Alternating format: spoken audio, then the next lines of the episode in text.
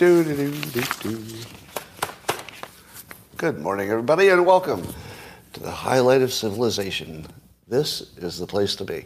You know, a lot of people have decided to be somewhere else, not watching this live. Wow. Do we feel sorry for them? We should. Yes. Feel terrible for them.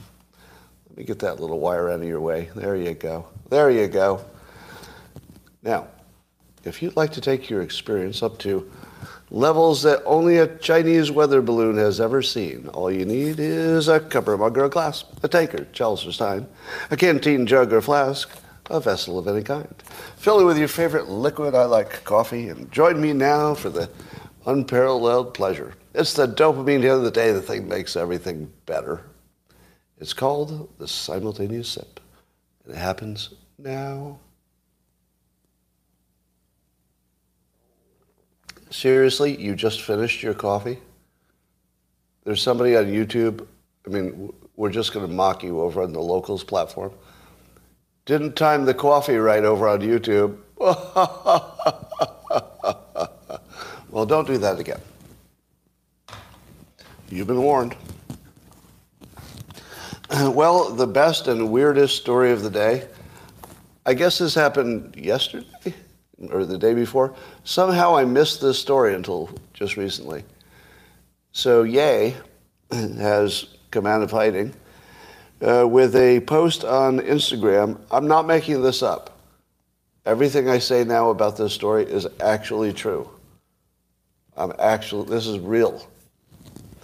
Ye posted on Instagram, watching Jonah Hill in 21 Jump Street made me like Jewish people again.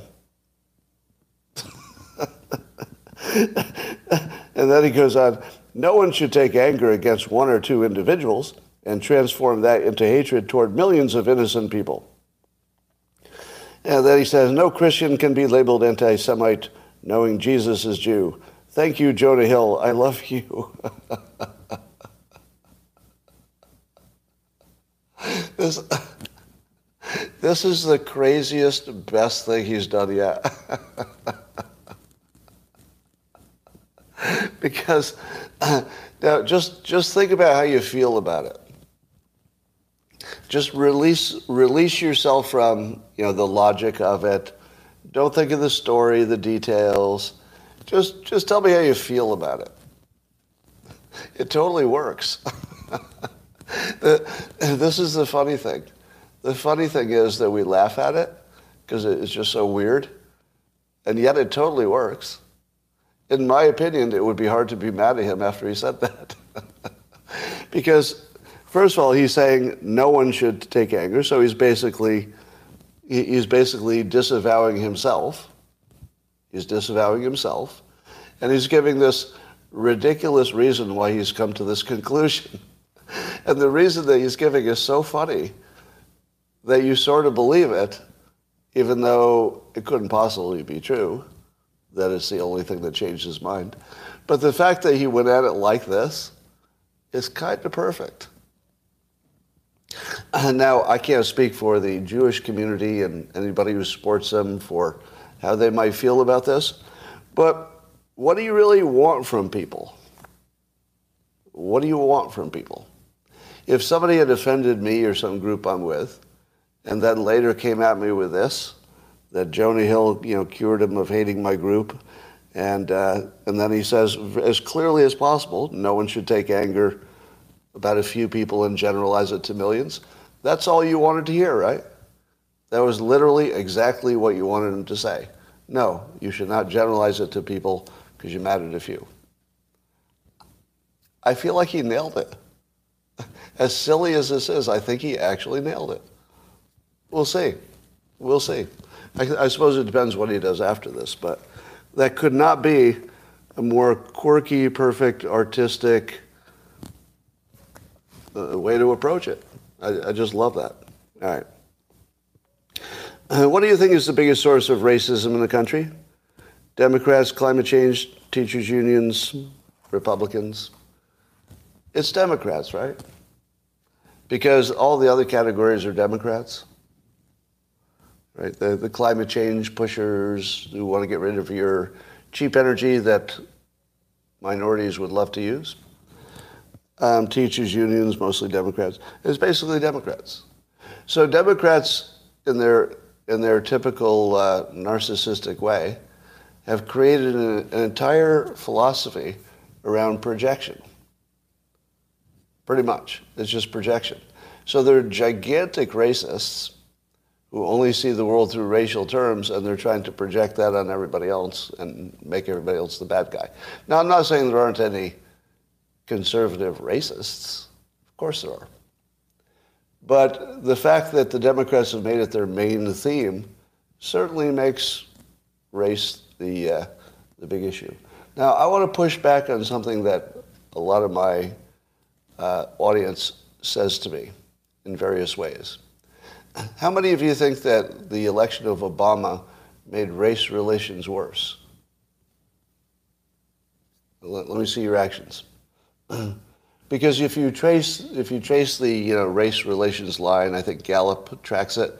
It looks like the election of Obama and all right, but do you blame Obama for that? Let's say the timing the timing does seem to be around the Obama election.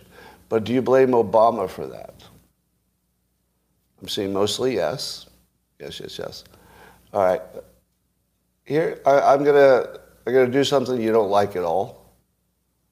I think that was entirely the right-leaning media. That wasn't Obama. I think if the right-leaning media had not made a racist kind of framing of him from the first moment, you wouldn't have noticed. Yeah. That's what. To me, to me, it looks like the media assigned um, people the opinion that Obama was uh, going to be bad for white people, and then white people adopted that view. And so I, I was watching it at the time, and to me, it looked like a massive psyop against Obama that that you know the whole. Uh, I mean, I actually talked to somebody during Obama's presidency. In the middle of his presidency, there was a Republican who told me that it's a known fact that Obama is a, a Muslim. And I said, "What?" And he said, "Yeah, I mean, everybody knows he's." And I said, "You mean like an actual practicing Muslim, as in if you asked him, he would say, "Yes, I'm a Muslim." He said, "Yes." Everybody knows he's a practicing Muslim. Now, where do you get that? This is somebody who followed, you know, right-leaning news and came to the conclusion that, that Obama was a Muslim. Somebody says he is a Muslim. There you go. Do you think that it's only the left that gets uh, brainwashed by the news? It's not. It's not just the left. Yeah. To me, I think that Obama was a marker for, you know, he, he, certainly marks the time that race, race relations started to plummet. But I think that was almost entirely because of the way the news handled it. That's my opinion. Because, you know, I remember going through that period and thinking, oh my God, it's just every day something that's vaguely racially related or race scare or Obama's going to take away whatever white people like. Yeah. to me, when I tell you that the media assigns our opinions, you don't think I only mean liberals, right? Everybody's opinion is assigned. All of us. you know, I'm even saying it, and I know that my opinions are probably coming from the media. I mean, I try as hard as I can to, you know, find some space between the media narratives and what I think. But have you noticed how often I end up snapping into the into the narrative, like everybody else? It's almost irresistible to get pulled into, you know, one of the binaries. So I'm sure it's happening to me. I'd be surprised if it's not happening to all of you. But keep that in mind that you may be getting your opinions more from the uh, media than you think, because that's how it works. but let's talk about the uh, race absurdity. So we've clearly gotten to the point of race relations absurdity because the race grifters have been running the show for a while. The race grifters are anybody who makes money complaining about race, basically. And here's the newest one. CNN has an article about digital blackface. So there's a complaint that white people have been using memes in which a, a black American is saying something that's you know witty or funny or something, and it fits the story. So a bunch of white people keep using these memes of black people. Now white people also use memes of white people. I don't know if you knew that, but memes actually have lots of different um, representation.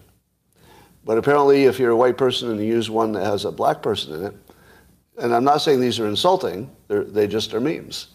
You know, memes always make people look silly, but it's not about you know, race. Um, and here, let me explain why this is digital blackface. Uh, according to a CNN opinion piece, digital blackface involves white people play acting at being black. What? If you send a meme around, are you play acting at being black? I, I was not aware of that rule. I thought that a meme that featured a black American was like every other meme. It was just a meme. That's what I thought. I didn't realize that I was play acting at being black when I did it. Um, this is from some cultural critic. And the cultural critic says, the internet thrives on white people laughing at exaggerated displays of blackness. Don't we also laugh at exaggerated displays of Karens? I've seen as many Karen videos as anything else. I mean, uh, it's more about the people being interesting, not uh, anyway. Um, reflecting a tendency among some to see, quote, black people as walking hyperbole. Is that a problem? You know, I woke up this morning and I thought, you know, I hope there's no big problems today. And then I find out that white people are using memes and, and therefore seeing black people as walking hyperbole. Have we run out of problems? Uh, are we completely out of problems? That sending memes around that are not your own race is mocking people for being walking hyperbole.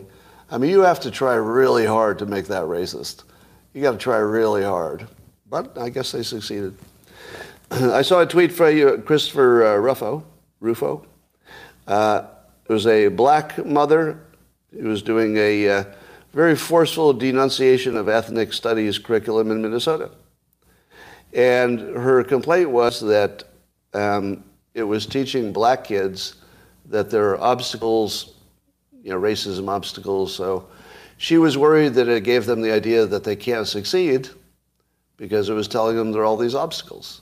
And she would rather have her children and other black kids, I guess, be told that they can succeed, which is pretty smart. Uh, then she went on too far. it started out great. I, I was going to tweet this thing. I was like, oh, finally, somebody who can actually see what's good for black America is black, so maybe somebody will listen to her, and is making a real good point. And I was like, ah, yes, that's it. That's exactly what I want to see. And then she went on further, further and said, quote, I can see why you white proponents of this bill might support it. It's not your kids being told they can't succeed, and you get to shed some of your white guilt in the process. Okay, so it turns out she's a huge racist, but she's not wrong about the message it sends to black kids. I think she's right about that. She just happens to be a racist. Um, do you believe that white people are why the ethnic studies are being taught in school?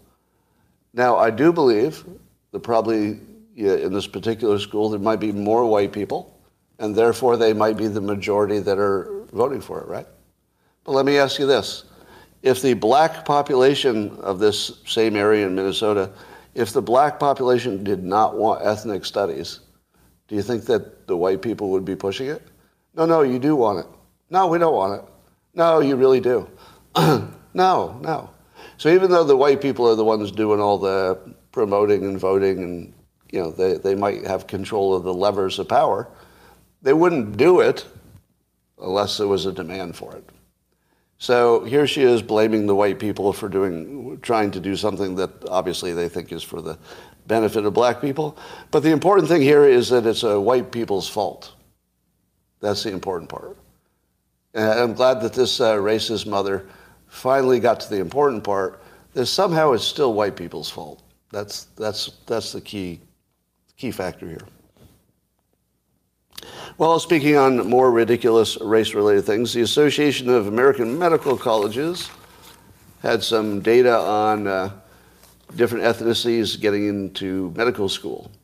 Now, I had heard for a long time that uh, Asian Americans were being suppressed and discriminated against. And I think there was a lawsuit that they won, and they showed that. But I didn't know how bad it was. Did you have any idea how bad it is? That the best Asian American student has the same chance of getting into medical school as the worst black student? It's the same. what? Now, when I say the worst, these are all people who are within the range of getting into medical school, right? So the worst person who gets into the medical school school is going to be smarter than the average person. But there's a huge difference. Now, as someone tweeted, it feels like they're trying to make you a racist. I mean, let's be honest here. If you knew that one group of people was getting in with lower qualifications than the other, on average, on average, averages do not apply to any individual. But do you interview your doctor? Do you, do you say, well, this is just a first interview? If, if, if things don't go well, I'm going to talk to a few other doctors. Some of you do. Some of you do. But would you actually know how to judge your doctor's qualifications based on one conversation? Because if, if they have a degree from the same school, what do you know about them? Nothing. You don't know anything about them. How many of you think that it would be, let's say, um, morally suspect but wise to discriminate in choosing a doctor. How many think it would be to your best interest, although we don't like to discriminate? I'm not recommending it. How many think it would be to your best interest to discriminate wildly in choosing a doctor, given these, this data? Yeah, it's mostly yeses, of course. Now, nobody can recommend discrimination, but I would give you this following guide if it's something about, let's say, hiring, hiring and firing, you should really judge the individual. You really shouldn't. If it's life and death, though, you should do whatever you need to stay safe. Would you agree? If it's life and death, discriminate all you want. It's not even illegal. Would you go into a neighborhood that looked dangerous statistically? Or would you say, well, I'm going to judge all the individuals in that neighborhood individually? No, you'd say that looks like a dangerous neighborhood, I'll stay out of it. So, yeah, uh, I do think that if you're not discriminating for your own well being, you're not doing it right. Scott doesn't know what discriminate means. Pretty sure I do. That's like the dumbest comment I've seen forever. All right. So that was disturbing that there's such a difference. All right. Um, there was a Trump rally in Waco. And uh, the, the Trump rally, as the news likes to tell us, is in the shadow of his many legal problems. His many legal problems. So, shall we summarize Trump's many legal problems? Yeah, there are four of them, and oh boy, Oh boy, the walls are closing in.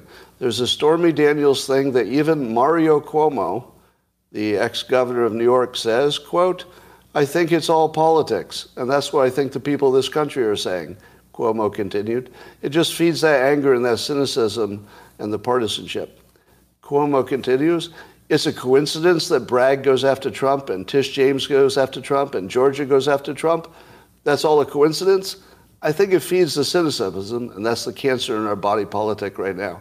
If you can't convince Mario Cuomo that this that the Stormy Daniels thing is real, even Mario Cuomo, very Democrat, says no, this it's not real. It's just political.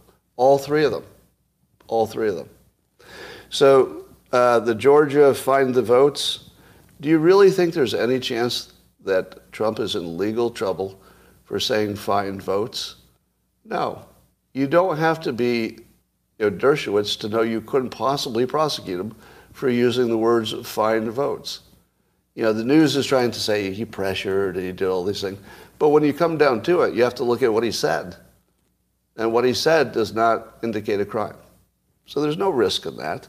The January 6th protest, protest peacefully, he's been looked into completely. There's nothing there. There's no prosecution that's going to happen there. How about those Mar-a-Lago uh, documents? Well, it's a little awkward now that Joe Biden has some documents, isn't it? So there are four legal problems for Trump, and all four of them help him. All four of them help him because there's no way he's getting prosecuted for any of this, or, or if it is, it would be a misdemeanor or something. And all it does is, uh, as Mario Cuomo says accurately, it just feeds the anger and cynicism. Do you think that has anything to do with why his Waco rally was huge? Very successful Waco rally, apparently. Yeah, I, I feel like these these attacks on Trump are making him stronger at the moment. I also feel that um, the only reason that DeSantis was looking so good is that Trump was removing himself from the news for so long. Have you noticed that the moment Trump you know, gets close to powering up, like he's, he's just starting to power up into full strength, as soon as he does, DeSantis disappears, doesn't he? and I mean, I mean in terms of the wattage, you know, just the energy. Like Trump is just infinitely interesting. Love him or hate him, he's interesting. And DeSantis, I try to be interesting. I try to be interested in him, but I have to work at it. Would you agree? I want DeSantis to be interesting, but I have to, uh, have to kind of put a little effort into finding out what he's up to. But with Trump, it's like, yeah, uh, do more Trump, entertain me. Like I'm just automatically drawn to that energy. And it doesn't have to do with policy. It's not about policy. Because I don't, you know, I don't have some you know, big difference in policy between the two of them that, that's uh, animating me right now. Well, so I would say that if Trump just stays healthy and doesn't create some new, some new uh, issue, he should waltz right into the uh, nomination. What do you think? Yeah. Now I'm still, I'm still endorsing uh, Vivek Ramaswamy because I think we need somebody younger, and I think that uh, Trump is insanely uh, divisive. Now he's divisive not because of what he says exactly, but because of the way the Democrats are going to treat him. So Trump is divisive the same way Obama was you put Obama in office, and you know Fox News is going to go crazy on him for eight years. You put Trump in office, you know CNN and MSNBC are going to go crazy on him for eight years. But I don't know that that would be different with anybody else. Maybe less wattage. You know, DeSantis would be more of a boring, muted attack or something. But it's, I think we're at the point where it's going to be full-scale war no matter whether it's a Democrat or a Republican. Probably doesn't matter. All right. Um, Trump is getting some pushback because he's saying that uh, if he gets if he gets uh, indicted or arrested for this uh, Stormy Daniels stuff, that uh, there could be quote when it is known by all that no crime has been committed, talking about the Stormy Daniels payments, and also known that potential death and destruction destruction in such a false charge could be catastrophic for our country. So Trump is basically saying that his supporters might turn to death and destruction if he's charged. That's not ideal, is it? That's not ideal. But you know what else? It's also honest. It's hard for me to get, uh, like, I want to not like this because it seems so unproductive. But I can't fault him for being honest there is a risk of death and destruction. And I, I don't mean, and I certainly don't mean that to be any kind of like warning or anything like that. I'm just saying it as a objective fact, it's probably true. Now, I don't think it'd be massive. You know, he, he uses hyperbole. But I think there could be trouble. Um, and the trouble would be because the charges would be so obviously political. As Mario Cuomo points out, everybody can see it's political. So, do you want to live in a country where, uh, a, let me ask you this. Would you be happier living in a country where Trump could be arrested on a obviously false charge to take him off and there would be no, there would be no violence? No violence? Is that the country you want to live in? That, that somebody could be taken off the field for obviously not legal means. Obviously not legal. Now, I think you want to live in a country where violence is on the table. I don't recommend it. Do not recommend it. I want to be as clear as possible. Do not recommend violence. But I don't want to live in a country where it's not on the table. So I'm going to say it's on the table. It's just on the table. I don't recommend it, but let's not kid ourselves. If you take down a president on bogus charges that are obviously bogus, yeah, there could be some violence. And I don't want to live in a country where that's not true. At the same time, I don't want any violence. All right. I don't know if you noticed that uh, Trump um, is jumping on the Bill Maher comment that DeSantis is the tribute band. You may remember I told you that once you hear that DeSantis is the tribute band, that's like a kill shot. I was wondering how long it would take Trump to, you know, repeat that. Didn't take him long. yeah, he was on it. Yeah, so he's uh, he's definitely uh, echoing that tribute band thing. You know, he's quoting Bill Maher, which makes it stronger. Um, so if you're wondering if Trump still has that keen political instinct that got him to be president the first time, well, this would be one indication, yes. Yeah, it's not, it's not everything, but we do see the spark of uh, having basically a, a, higher gear than the people he's competing against. That's what I see. Um, so, an article by Julie Kelly in American Greatness and I was not up to date on how many FBI agents have been outed in various operations. But apparently, the Proud Boys' involvement in January 6, according to this Julie Kelly story, was almost entirely set up by the FBI. So here's what we know the leader of the Proud Boys was not there on January 6, right? The leader wasn't there, which tells me it wasn't coming from leadership. It was coming from somewhere else. Now we know that uh, apparently there was a map, I think a map found with the Proud Boys that would show sort of an angle of attack for the Capitol. And if you thought that the Proud Boys had a map for an insurrection and how to, how to get to the vulnerable parts of the Capitol, did you know that that came from the FBI? That was an FBI map. The FBI was giving it to the Proud Boys. Like, that, that's in the news. I mean, I think it's true. I, I don't trust the news anymore, but I think it's true.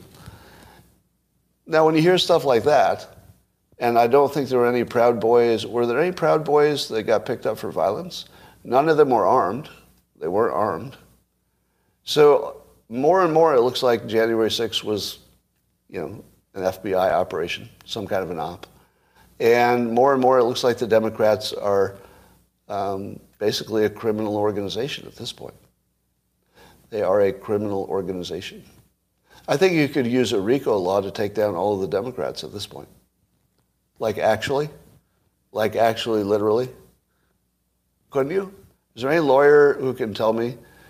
I feel like the, the, the collusion that's been used against Trump should be a RICO violation, right? Because they're acting like a criminal organization. They're not acting like a political organization. They're, they're actually committing crimes under an organized umbrella of associations. That's RICO, right? Sovereign immunity? Do individuals have sovereign immunity? I don't think a member of the intelligence agency have sovereign immunity. I'm talking about, you know, you know maybe, maybe, the, maybe Congress has some immunity, but there's still enough people as part of the operation. Yeah. Who would charge him? Yeah, that's the problem. RICO is just politics. State actors have immunity. Well, what is a state actor? If you're an elected official, you have immunity, or probably an appointed official, right? But what if you're uh, what if you're just working for a paycheck, or you're a political pundit on TV, or you're the news?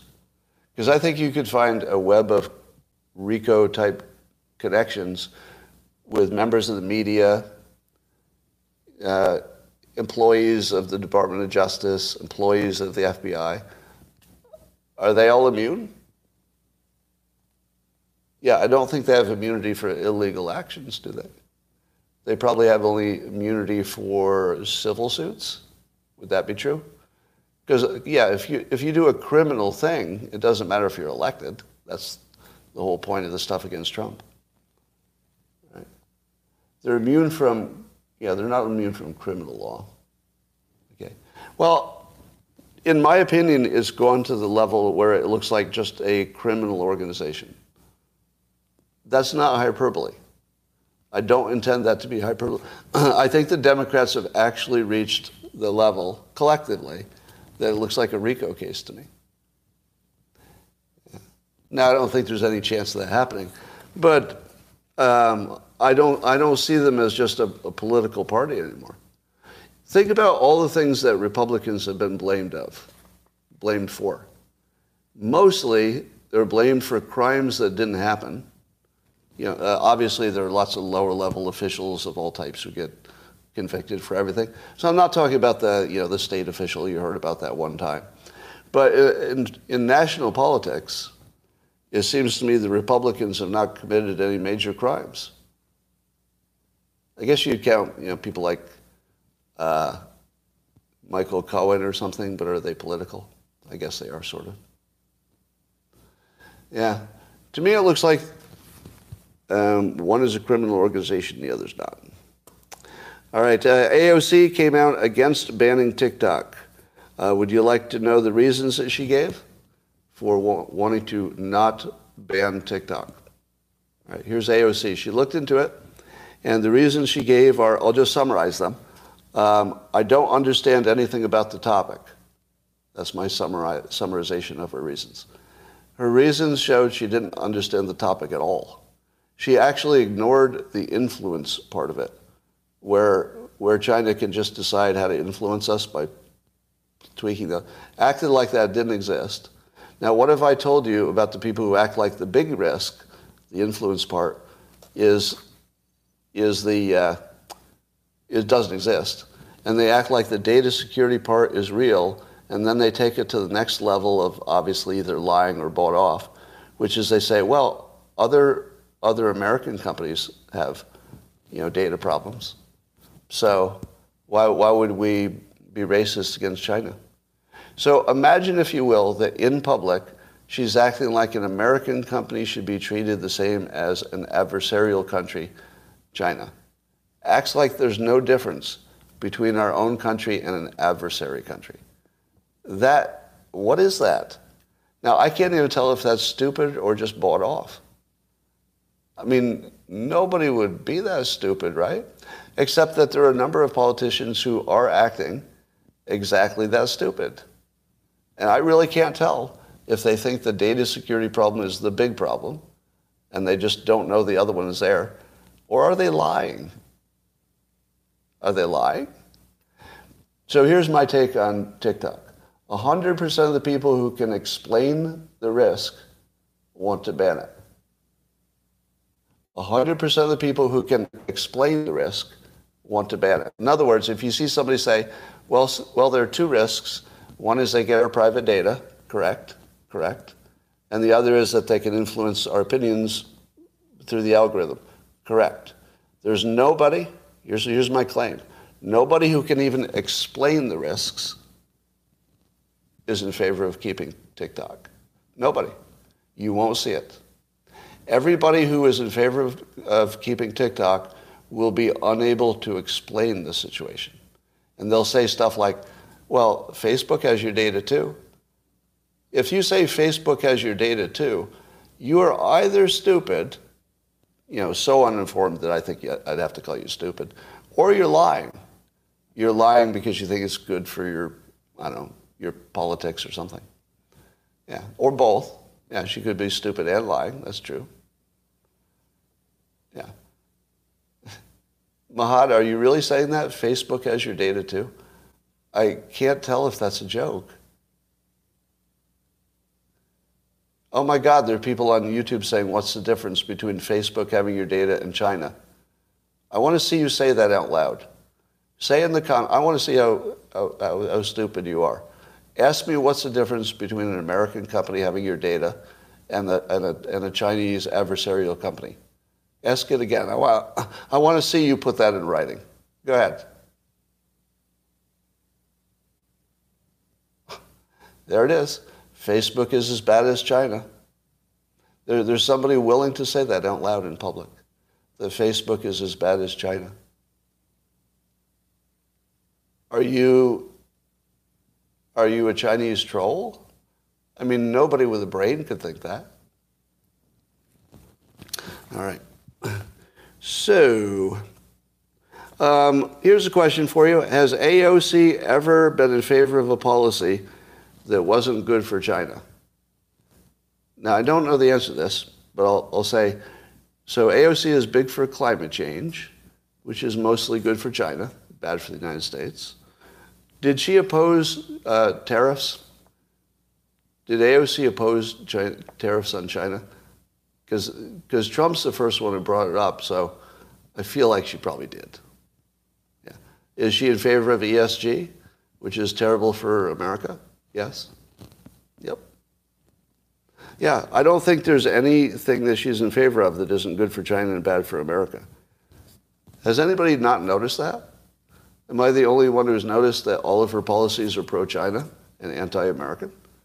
It's a, it's a little bit hard to, to miss the pattern at this point. That's a pretty big pattern. Well, um, Professor Scott Galloway was on Real Time with Bill Maher and TikTok came up. And um, I like to call Scott Galloway one of the better Scots. I keep track of all the people named Scott, you know, in case one's a murderer. You know, was it Scott Peterson? Was it Scott Peterson who killed his wife? That's a bad Scot. So you have some bad Scots, and you got some good ones. So Scott Galloway, he's he's right in the he's at least in the top five of Scots. He might even be in the top three. He's an excellent Scot. He does a very good Scot, and I, am happy to have him on board. Um, but when he was asked about TikTok, he accurately described the risk. He accurately said, would you want something jacked into your brain where your adversary could push a button and change your opinion? Because that's what you have. That's what TikTok is. I mean, it's effectively jacked into your brain, and China can push one button and change your opinion.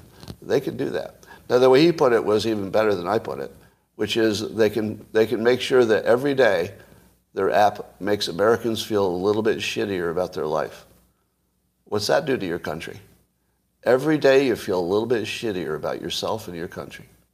Yeah, that's what it's doing right now.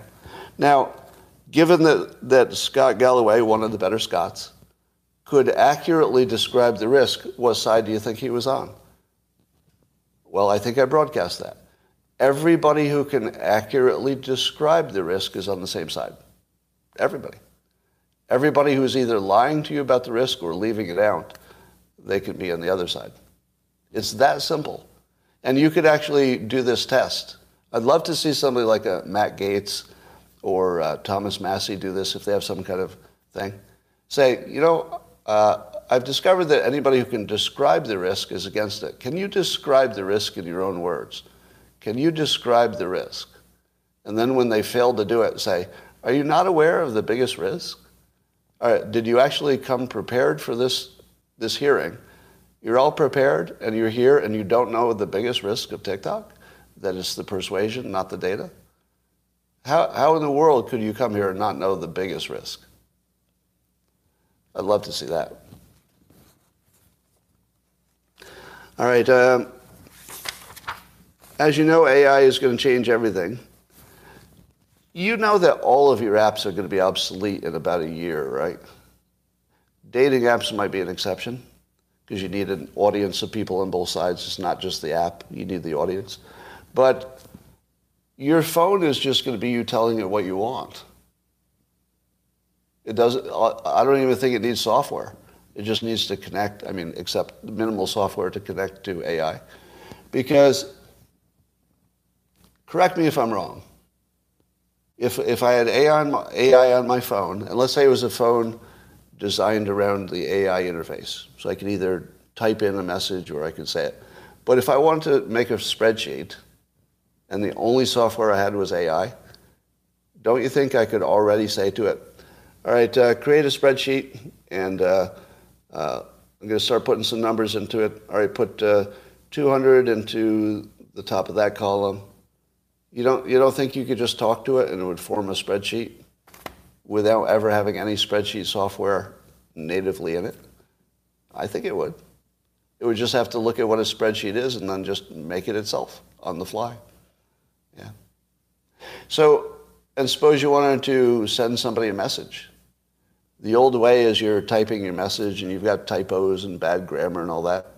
The new way is going to be, uh, hey AI, send an email to Bob, um, tell him I'm sorry I missed the meeting. And then AI would make up a more polite version of sorry I missed the meeting. And you would never even look at it. You just say, eh, go send it. All right. So Here's why I mention that. It's not because the, the future is fun. It's that every one of your tech companies is obsolete. Did you see that coming? it might be the, the most existential problem in the country right now, meaning the one that could kill you the fastest, is that 100% of the economy that depends on having all these different apps and softwares, it might all be obsolete in a year. All of it it, it could be that only hardware is what we sell after a year from now. Because software is just AI. And AI will do everything. So you don't need other software. Here's how I want to post to Twitter. Uh, AI, send a tweet out, uh, says something like this, uh, post it to all my social networks, and then it just posts to all the social networks. I never have to put in a password. Imagine not having to use passwords because the AI knows who you are. Because I don't think the AI would ever be surprised. You know, the AI is listening to your voice. It might be looking at your face. It knows the patterns that you type. Your AI would know if you were a fake right away. So does it ever need uh, any kind of credentials? Do you ever have to put in a password? My bank already uses my voice. But I guess that's going to be dicey because you can fake voices now. You just use your face for your password, yeah. So I think it's no passwords, just faces, biometrics, and no apps, just AI. Yeah, we can't even imagine what this is going to be. When, when the experts say you can't imagine what's, what's going to happen like really soon, you really, really can't imagine it. It's literally beyond imagination. And I don't think we've ever been here before. Because even when the internet was formed, there's this famous video of um, uh, David Bowie. You know, when the internet is just formed, David Bowie is saying, you have no idea what this is going to do. It's, it's going to like connect everything and everything will be different. So David Bowie could see it, you know, 20 years before it happened. But I think everybody could see that with the internet. The internet's sort of easy to understand. It's just, oh, everybody's connected. Like that's an easy concept. And as long as you know everybody's connected, you can kind of you know, intuit what that might look like. But you cannot, you cannot intuit what AI is going to do. I, I, have no idea. And when you combine AI with uh, robots and when you combine AI with uh, virtual reality, imagine entering a virtual reality world so it looks, looks real and the people that you meet there are fully sentient. And all of your conversations feel like real people who remember you. Imagine having a real friend in the virtual world that has no human connection. They're just AI. But they get to know you intimately, and over time, they're more and more personal, and they say more and more of the things you like to hear, fewer of the things you don't like to hear. and you just fall in love.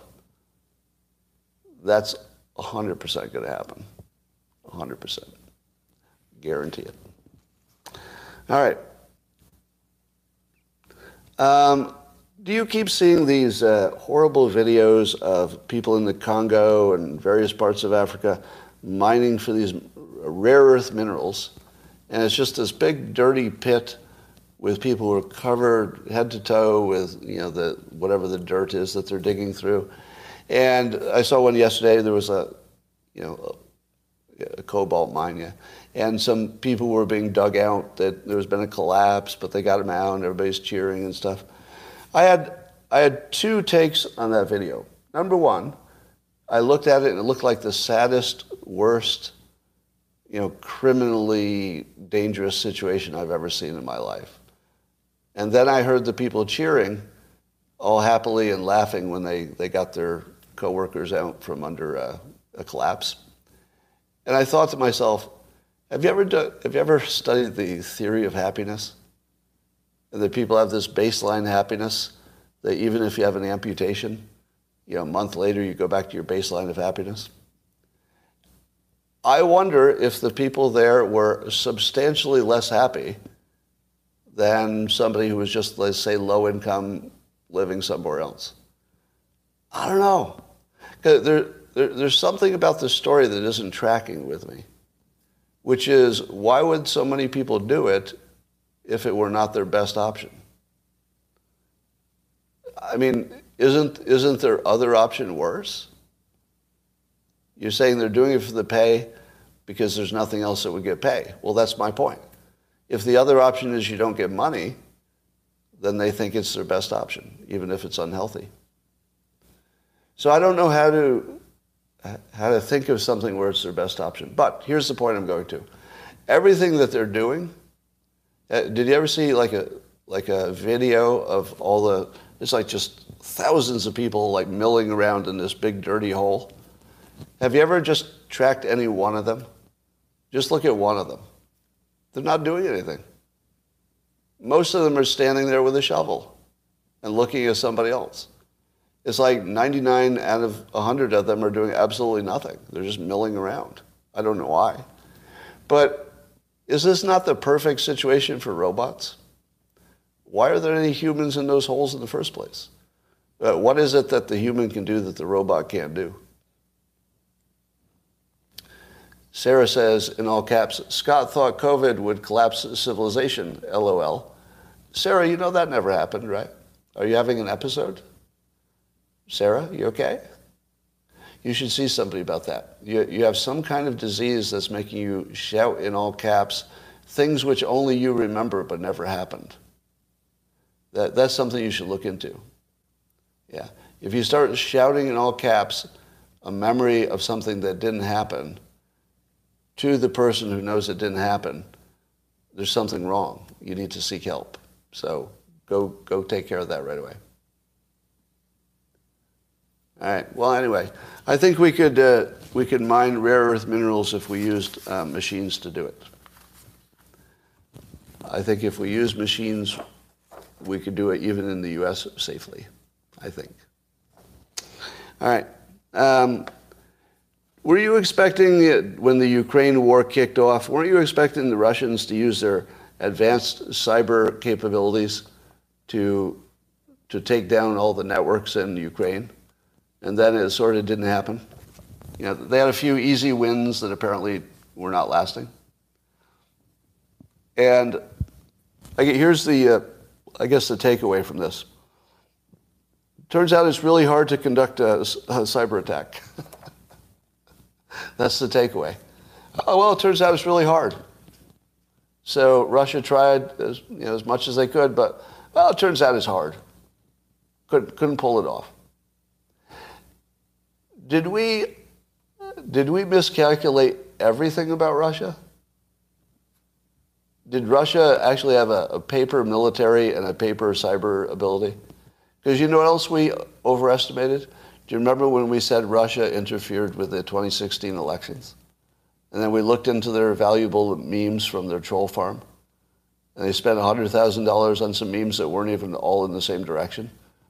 some of them were like pro-Hillary, some were pro-Trump. And, and then you saw the quality of the memes that looked like they were made by high school kids with no persuasive anything. So we know, we know Russia can't do memes. They can't influence an election, even if they tried. They can't do cyber attacks too well. And their military is kind of lame. So maybe we're wrong about everything. You ever think about it? Maybe just everything's wrong. And we're no closer to nuclear war. Yeah. Now, in my opinion, we're not closer to nuclear war. Not even a little bit. Because nobody wants it. The minimum requirement for a nuclear war is that somebody wants it. And we have exactly zero people who want it or are crazy. There's nobody. Nobody. And as the Wall Street Journal in an opinion piece said today, I think that's where it was, um, Putin does have an escape. He has an escape route. If he had no escape route, that'd be different. But he actually can just say, oh, we got what we wanted. We kept Crimea and we you know, maybe kept them from entering NATO or something. So he could, he could definitely negotiate from this point and get something he didn't mind keeping, as long as NATO stayed out of Ukraine. So, yeah, he could just he could just negotiate anytime he wants. Now, there's uh, one theory that I'm not going to endorse, but the idea is that uh, Russia would run out of uh, fighters before Ukraine. Now, the argument goes that even though Russia has more people and would be willing to throw more fodder at it forever, that the Ukrainians are never going to quit because it's their homeland. So no matter how, how few there are left and no matter how irregular the army and no matter if they have to turn it into a guerrilla war, the Ukrainians will keep fighting. I don't know. I'm not sure that's true, but that's a, that's a current opinion of somebody. Uh, Sarah is yelling in all caps again, something that didn't happen. LOL, Scott thinks Ukraine is winning really sort of the opposite of what I just said, Sarah. You can't tell what's happening over there. So, Sarah, you need medical help. I'm going to hide you on this channel so that you'll be yelling at yourself from now on. But uh, that's just a cry for help. I think you need some medical attention here. All right. So, cyber war is hard.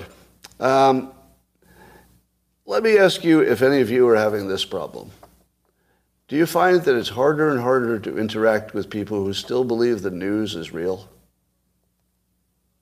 Uh, have you had that problem?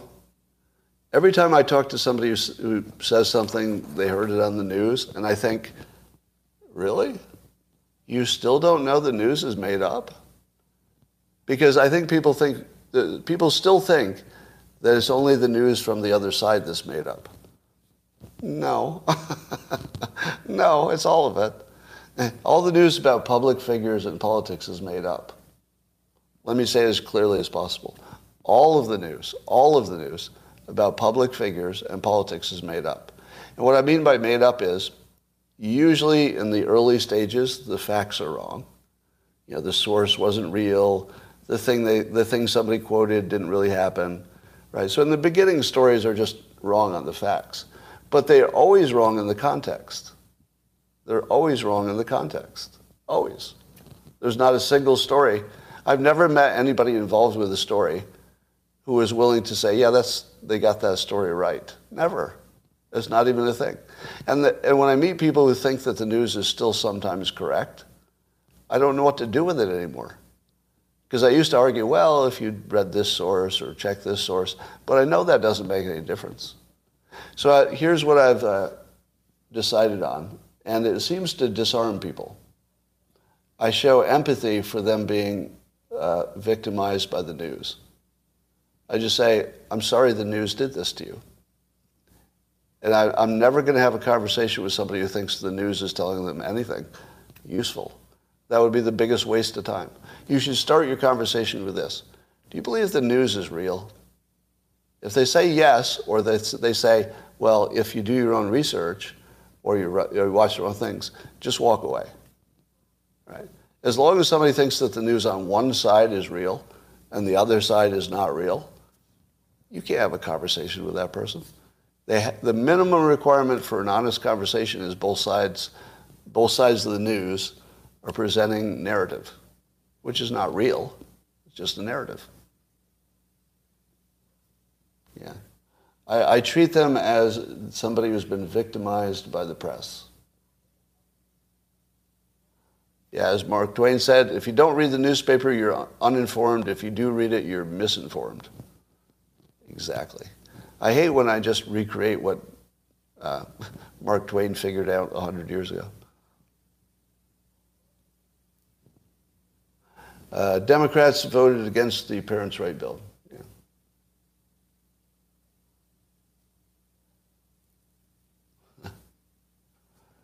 All right.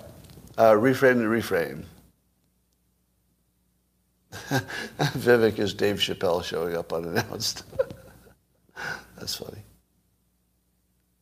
Have I ever gotten the Mark Twain Award? No, that's for uh, much higher profile people. I'm not high enough profile to win an award like that.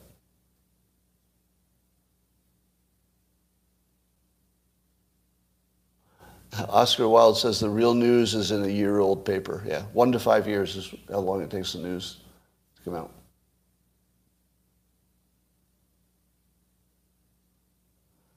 Uh, Mexican cartels. I'm not sure that the TikTok CEO brought Mexican cartels with him. Have you ever won a Pulitzer? No, I don't want a Pulitzer. My God. The Pulitzer is a completely discredited award. How many Pulitzers did the, did the New York Times get for the fake news about Russia collusion? No, uh, no, a Pulitzer is, is a sign that you're uh, a political operative at this point, unless it's nonfiction, unless it's fiction. Yeah. No, I, I would not want a Pulitzer. There was a time when I wanted one because I thought that would be a good award to have in my line of work. But at the moment, I would just be embarrassed if I had one. It would just be kind of embarrassing. Um, Liberty says, we could not match Russia in a continental war. Are you Russian? you sound like a Russian uh, agent. Because I don't think anybody believes what you just said. You don't think you, the Russian forces apparently would last about 25 minutes if they attacked the United States, unless they use nukes. I don't even know if their nukes work. If I ever saw a man who wanted a Pulitzer, it's Scott Adams, says a mind reader. If I don't win, it's not worth winning. The mind readers are out. I'm getting mind read quite a bit. If I can't win, no, you don't win unless you uh, apply. Did you know that? You can't win a Pulitzer unless you submit for it. If I were trying to win, I would be submitting.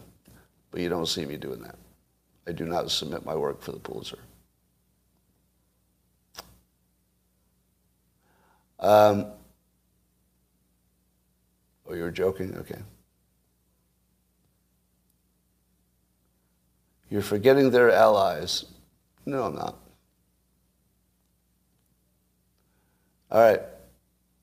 Yeah, I wanted I wanted Pulitzer until I found out how they were awarded, but more they're awarded just you know a small group of people. It's just their opinion, so it doesn't have any any real weight. If five people decide that you should get a Pulitzer, who are those five people? yeah. Oh, I won the prestigious Random Five People Award. Uh, what's that? Five randomly chosen uh, judges for your category.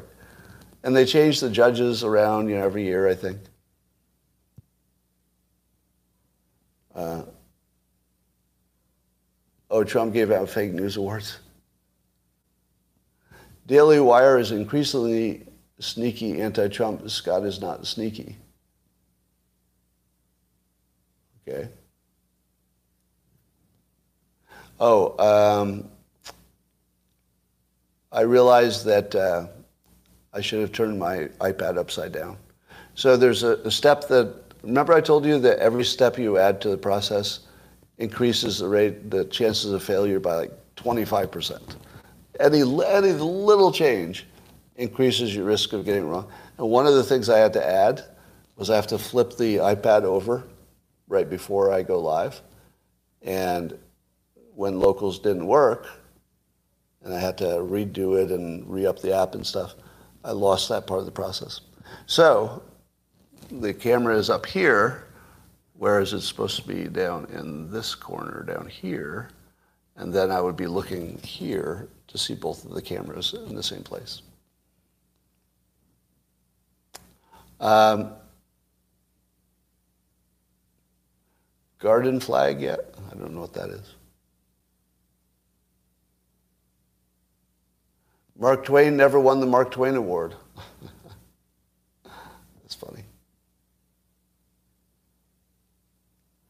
Um, could you inform your audience about Biden's bringing TikTok back, or at least tell me I'm wrong? Uh, well, I don't know what you're talking about, because nobody brought TikTok back. It's always been here.